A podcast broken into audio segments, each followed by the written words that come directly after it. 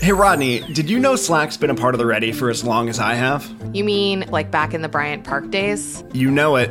Even when there were only a couple of us working out of a cafe in Midtown, Slack is where we came together to tackle the future of work. Over eight years later, we're fully decentralized across eight time zones, and we still do it all with Slack. That's right, because it's the AI powered platform for growing your business, keeping your teams connected, and making work legitimately simpler. Now you can get up to speed on a new project with one click summaries or find exactly what you need when you need it with an AI supercharged search function. It makes your day to day easier and gives you the freedom to focus on what really matters your future. Grow your business without the grind in Slack. Visit slack.com to get started. It feels to me like essentially any business where the model is keep the hits coming, Yeah. whether it's Viagra or Iron Man, is especially beholden to this model. Everybody, welcome to the show. This is Brave New Work, a podcast about reinventing our organizations and the search for a more adaptive and human way of working. I'm Rodney Evans, and I'm joined as always by my co host, Aaron Dignan. All right. On today's episode, we are going to talk about talent marketplaces. But before we do that, we will talk about a check in. Yes, our favorite thing to do to get started. Today's episode is going to have a little check in question that is sort of close to home to talent marketplaces, which is what is your ideal amount of novelty and rotation when it comes to your roles at work? I suppose we could even expand this to like life in general. Like, what is, how much mixing it up do you need to stay engaged? Mm. So I I will start and then I'll throw it over to you. So you have a moment to reflect. Um, I like to go deep on things. So I don't like the idea of changing my roles or my work or my focus every week or every month. But I also do crave novelty and I crave like new problems to solve. It's one of the reasons I was attracted to consulting in the first place was just like, oh, you get to moonlight in other people's businesses and that is really satisfying. So I'm going to say, like, in an ideal world, I would have kind of a reset and a remodel like two or three times a year. And it doesn't mean I have to lose everything I'm doing, but it would be like a real check of like, is there something else that could be more interesting right now or could be more helpful right now? And in my personal life, I think maybe even a little faster. Like, I'd love an even faster rotation of like catching up with old friends and trying new activities, like maybe even monthly. What about you? Yeah, I think it depends for me really on what the role is that I'm looking at because my favorite roles are ones where something has been started, but there's a lot of work to do to really get them humming. Mhm. And that tends to be like what I am attracted to and also my zone of genius. And so sometimes that takes a month and sometimes that takes a year. right. And I'm not usually ready to leave something until it feels stable to me and it feels Right. like it's really working. And then as soon as it feels like it's working, I'm really happy to leave. You're it. like, looking I, for the door. yeah, like I'm not I'm not usually the you know, the most exciting part to me of any project isn't scaling what's working. It's Mm. making something work. So that just, you know, that just looks different whether I'm like redoing a part of the lake house or working in the growth circle or whatever it's just it's sort of like when is it at a point where i'm like okay i my my job is done and then that's that's the moment There's like the zero to one, and then the one to 10, and then the 10 to infinity. yeah i'm the And i'm the 1 to 10 the middle person on everything It is funny you said depends on the role because I hadn't thought about that when I answered the question. But the moment you said that, I was like, Pharaoh? Pharaoh? I'll do it for as long as you want. Like, what what wait what will you do forever be the Pharaoh. oh pff, you know what I mean? I was like, there are roles where I'd be like, I'm good. i don't want to be the pharaoh forever I know, I know. It was a joke. But i, I, just think feel that, like that would get boring too wouldn't it yeah. I mean, the good news is back then you died at like 32. yeah so it wouldn't be that long no I'd matter be, what I'd be like a mummy already Yeah. and totes fine. That's true Yeah, great That's architecture. Um, all right, so humid but I I want to dig into today's topic. It's the concept of the talent marketplace, which is Mhm. something you and I talk a lot about, and you've been doing a lot of work around. I want to start by asking you, for those listening that are like, "What the hell is the talent marketplace?" Break down just the basic concept, and then we can get into the details of how to have one. okay i'll start but then you help me Sure. Um, so I would consider a talent marketplace any situation in which roles or projects are made available to some group of people and there is some kind of matching between the work to be done and those who have the skills to do that work. And that can happen inside of a function in a company. It can happen inside of a company. It can happen in a DAO. It can happen on the internet. It can happen between a company and like the gig economy. But the idea is just that we are matching capacity with work to be done. So, what what's like the status quo opposite of this? job descriptions that map to an org chart. Right, right. So you're just in this role in the chart forever. Yeah. And and you sort of still pick off projects, but you don't really identify with them as like I'm actually on a different team. Yeah. And like the job probably includes lots of different roles, some mm-hmm. of which you really have the skills to do, and probably some of which you don't really have the skills to do.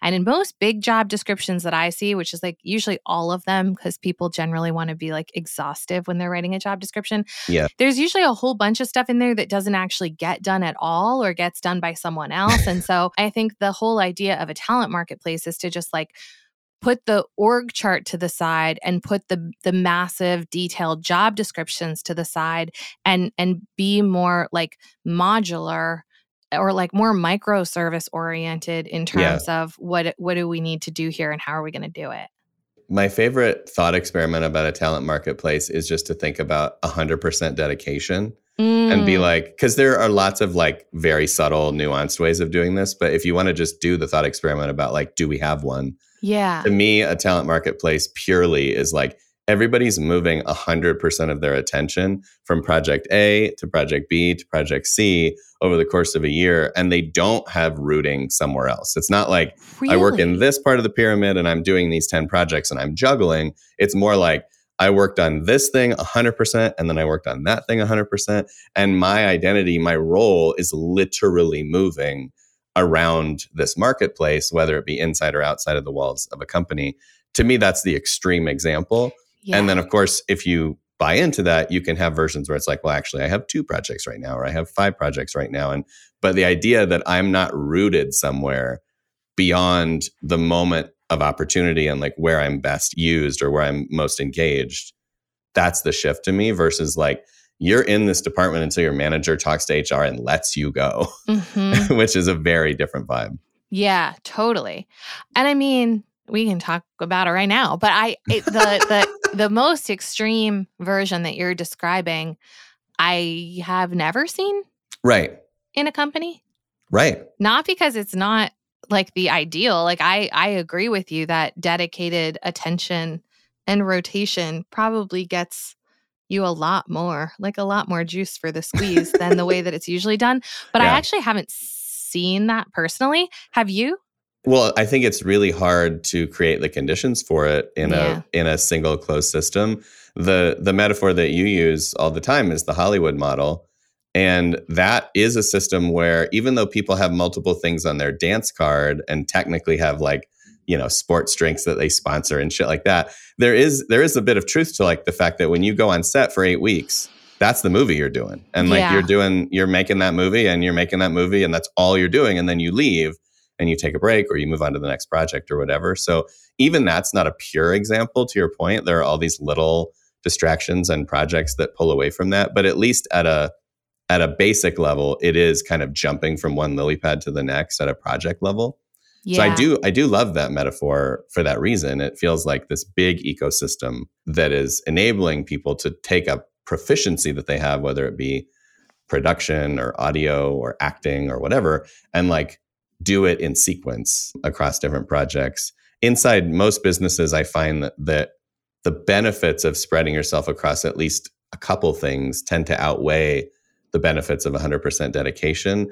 with the exception of like skunk worksy type projects mm-hmm. or like mm-hmm. like we're going to build a rocket to the moon kind of stuff those tend to get you know dedicated folks but a lot of other shit where it's just like we're upgrading the erp like they don't get they don't get that level of love to your point yeah so yeah yeah i don't see it I mean, the other example that is sort of like duh, but I do feel like, you know, traditional consulting often is the Hollywood model. Yeah. And like when I, you know, when I was in, when I worked for a big consulting company, it was pretty rare at that time to be on more than one project at a time. Mhm. And if you were like a billable consultant, you did not give a shit about anything internal.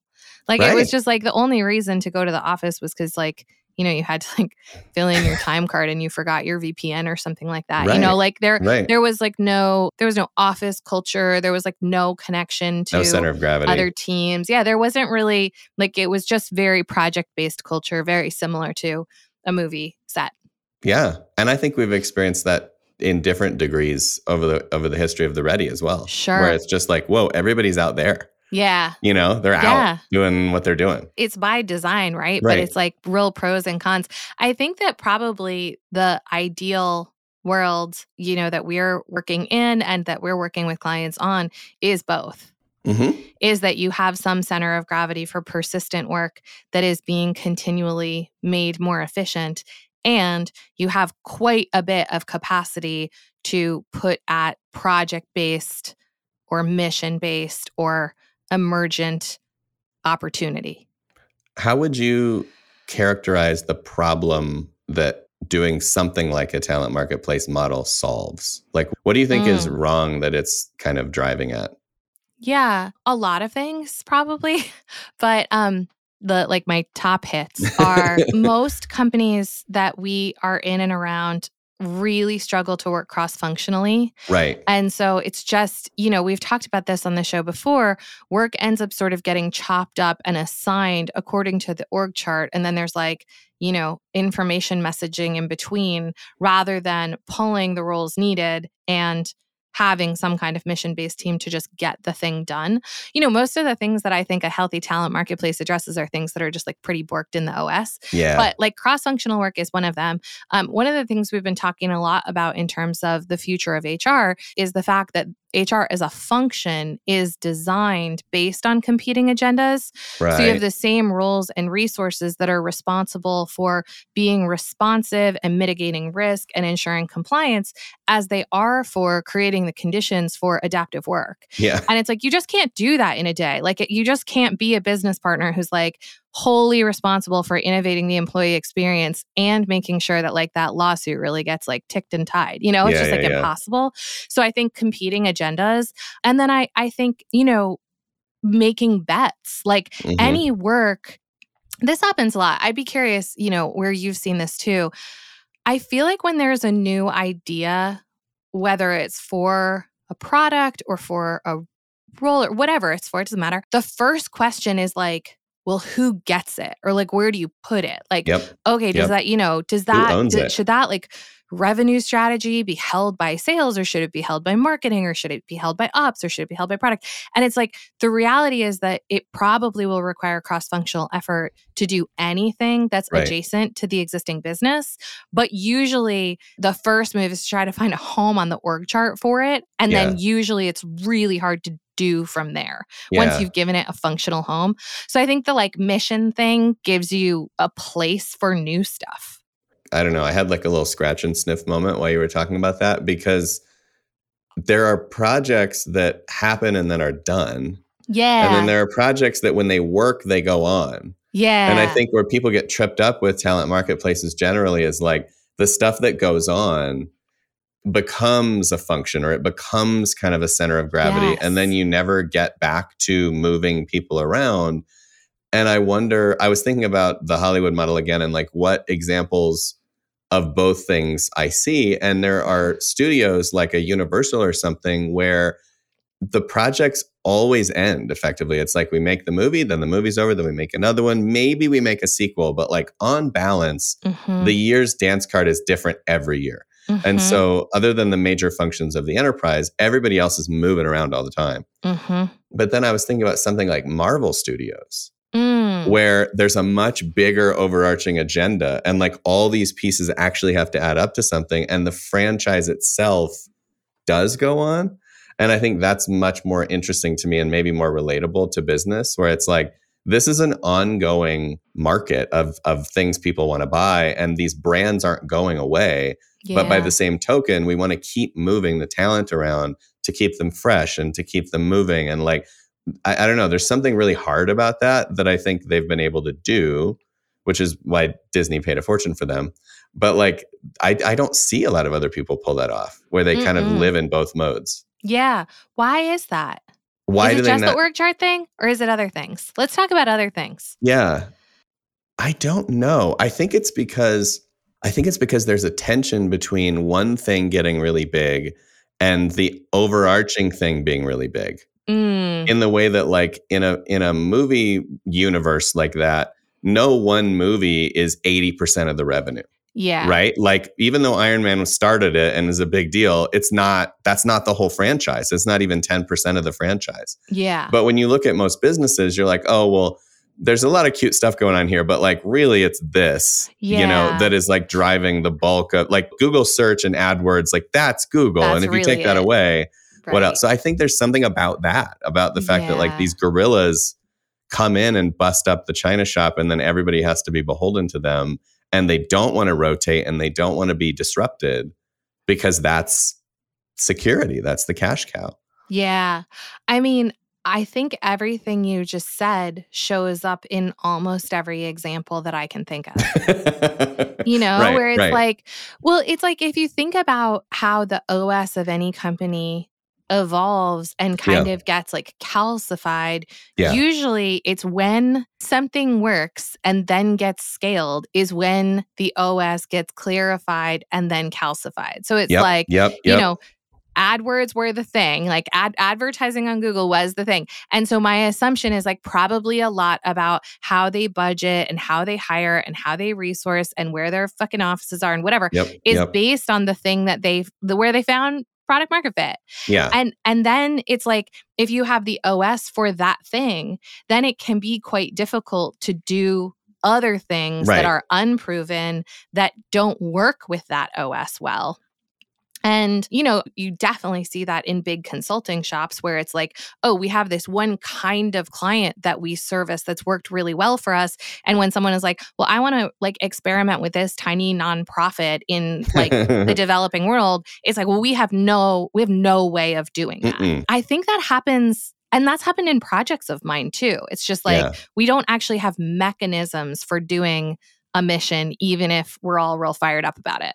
It's funny that you brought up Google again because I think there was a level of self awareness there Mm. that gave rise to Alphabet.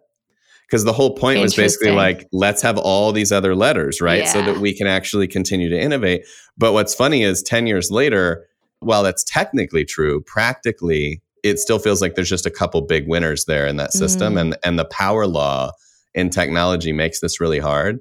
Whereas I feel like sometimes the the entertainment side is a little different. And the other the other industry that comes to mind is actually the pharmaceutical industry Mm. because it's another kind of hit factory where it's Mm. like the, no no drug will last forever and no drug will be more than 10% of the of the P&L for very long because they just Mhm. keep churning out these projects, right? And I wonder if under the hood there's a marketplace model there that's either already present or could be like souped up to be even better because it really facilitates that.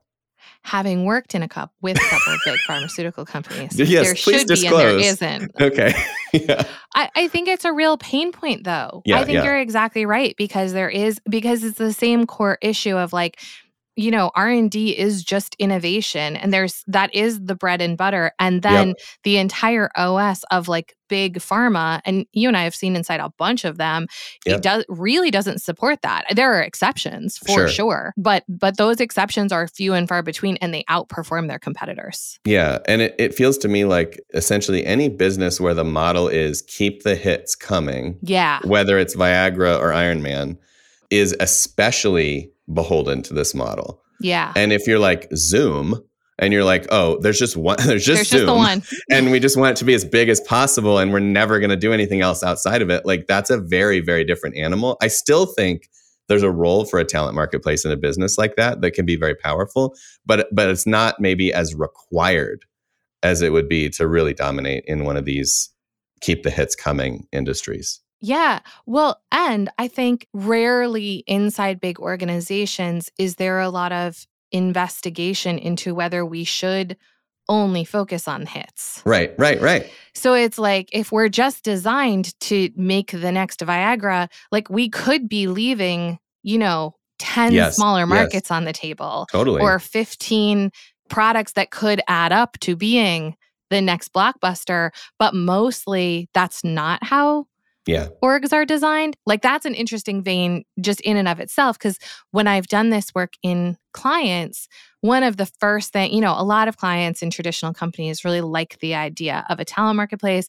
Talk about the Hollywood model, and they're like, "Yes, I understand like fungible talent and dynamic teaming and cross-functional missions. Let's fucking go." And that's really cool. But usually, my first question when I get a group together who's going to like steward the marketplace is like, what are we designing for? Yep. What what is this marketplace supposed to do? Right. What does it make? what does it make? Because if it only makes hits, that's a very specific kind of marketplace with Yeah. a different funding model. Yeah. Then this marketplace is intended for like professional development, which Sure, I've sure. seen, Sure. or it's intended for global mobility, which Yep. I've seen, or it's intended for rapid experimentation, which I've Yep. seen. But like those marketplaces look different depending on what you're trying to mm. do with them. what I was thinking about as you were describing that that imperative of like what is it designed for is also what happens on the other side of success. So Mm. when you think about a media property or a digital property like Zoom or anything like that, Google, these things scale with almost no effort on the other side of success. So like if a Mm. trillion people want to go see Iron Man, that does not require any operational reaction from the from the studio. Not really. Right. Like You there's made some Iron distribution, but like now, yeah, interesting. Yeah. but if it's a drug, there actually are consequences of like we have to now produce a million units of this drug, and that's a whole different department, a whole different team, a whole different problem. And then the same is true for products and you know physical products. Like we want somebody wants the new electric car, and now we have to make the damn things. So I think there's something also about talent marketplaces where if you only have the marketplace model on the innovation side, but the rest of the organization isn't set up to catch what they produce, you can end up in these like really weird situations. Like s- things are sold out or the supply is fucked up. Or, I mean, we've seen it happen a lot in the last couple of years. You know, one of the things in the future of HR that I keep talking about, we'll eventually do like a whole Yeah, podcast yeah. about it. But, you know, one of the things that I think is really critical to, to being able to do mission based teaming in order to reinvent people practices or add new ones or whatever is the fact that there are these persistent platform teams to maintain Yeah. Yeah. after the mission Yep. because you're exactly right. And that's what goes wrong with cross functional teams all the time, too. Like it's the same Totally. it's the same thing inside the organization where it's like, oh, cool, we made this growth strategy. And it's like, great, who are you going to give that to? yeah. Yeah. Yeah. Who's going to do, s- who's going to like live with that now? Yeah. It's a classic dog caught the car problem Yeah. where it's like, oh, we made Wegovy and now everybody wants it and we're sold out and we have no way to meet demand for years. Wait, what's Oh. Wegovy? Oh, it's the new like weight loss drug that all the TV reality housewives. I don't know about et cetera. this. Yeah. Anyway, it's been Okay. sold out for months and months. and months. Really? Yeah. How does how has this completely escaped my attention? Nobody can get any, and everybody wants it. I'm going to So- Google it immediately. But it's a really good example of like somebody made a hit that the rest Uh-huh. of the system wasn't ready for. And now And it's then- like, And now uh-oh. there's just money on the table, like straight Yeah. up, just money on the table. And also, the thing people don't think about with these ecosystems is when you do have the, the momentary genius to make a hit, which is hard enough, yeah. and then you miss your moment because operationally you're not ready to capitalize, the competitive market catches up. yeah. So like literally there have been other R&D organizations who are like catching up breath by breath while we wait for them to be able to produce the thing they already invented. Mm, And- interesting. And that happens a lot with film and TV. I think it happens with music. I think it happens with with pharma. I think it probably happens with with tech as well. Like imagine if Chat GPT had like choked on their success and just shut down the site for 6 months. yeah. Like how many other like how fast would Google have been like, all right, well here's a decent replica. Yeah. you well, know? it's interesting that you bring that up as an example because I don't know if you've been trying to use ChatGPT in the last couple of weeks, but It's it is choking. choking. And Yeah. I, it's so fucking annoying because I'm like, you just got me like hooked on the sauce, Yeah, yeah. man. And now it's, and I keep being like, is no one else doing this? Why can't I find the competitor? But like, it, you know, I'll just wait three more days and there will be one. Yeah, yeah. No, they're definitely coming. And I think I think you're right. It is kind of an example of that. And they have, you know, for for you and for anyone listening, if you go and sign up on their little type form for their professional beta where you pay them, they'll actually send you an invite in a couple weeks Oh, and you can get on. I'm going to do that. It's way better than waiting with everybody else in line because it's like I never going to open again. Yeah. But I, I think Opening that's a any website example. and having it be like, we're too busy right now. I'm like, get the fuck out of Yeah, here. I can't. I know. Like, and imagine how annoying that is for any business to have the innovation machine work, which is a miracle upon a miracle. And then you're like, psych, we can't sell or take demand or deal with the upside. Yeah, this leads me to a related question. I'm not a good economist, so I'm going to ask you. I I'm not an economist at all. Eh, you know, you play one on this podcast. I feel like the scarcity thing like really works to a point and then it tips Yeah. over. Right. When is that tipping point? Well, I feel like this is not this is not informed by any economic Don't make theory. investment decisions based on what Aaron's about exactly to say. exactly what i find is that the scarcity is a social phenomenon of i want something that other people can't have Uh-huh. and and so you want some scarcity total scarcity or the feeling of total scarcity is just absence and so Mm. there's no social cred you're not like right now you're not on the chat gpt site waiting for it to load for you being like i'm ahead of everyone else no. yeah, I'm in a special club. You're like, no, we're all fucked. We're all in line at the soup kitchen. Nothing is getting served. So I feel like it breaks when it stops becoming a social and status related thing and Mm. becomes a supply chain thing Yeah. where it's just like, it just isn't available. And so that's not real scarcity. The kind of scarcity we want as human monkeys is like, I know something you don't know, or I have something you can't get. yeah, you're inside of a club and I'm still outside waiting Yeah. online. Yeah, And yeah, and like we're not. Like nobody Yeah. has the nobody has any juice in these situations. Yeah. Okay, that's good. I like that. Except for the ultra, ultra rich. They always have juice, which is why everyone hates them. So, on that note, we always say on the show we could do a whole nother episode about this. And today we're actually going to do that rather than just continuing to talk to you for an hour. So, we're not going to rush through. We're just going to take our time. And this episode is going to be a super dank two parter. While you're waiting for the second part to drop, please do leave us a review. We appreciate them ever so much. Or forward our show to someone who needs it. A quick tip of the hat to Taylor Marvin for making us sound good. Brave New Work is produced by The Ready, where we help organizations around the world change the way they work. Get in touch with us by emailing podcast at theready.com. And as for you, thanks for listening. Now go change something.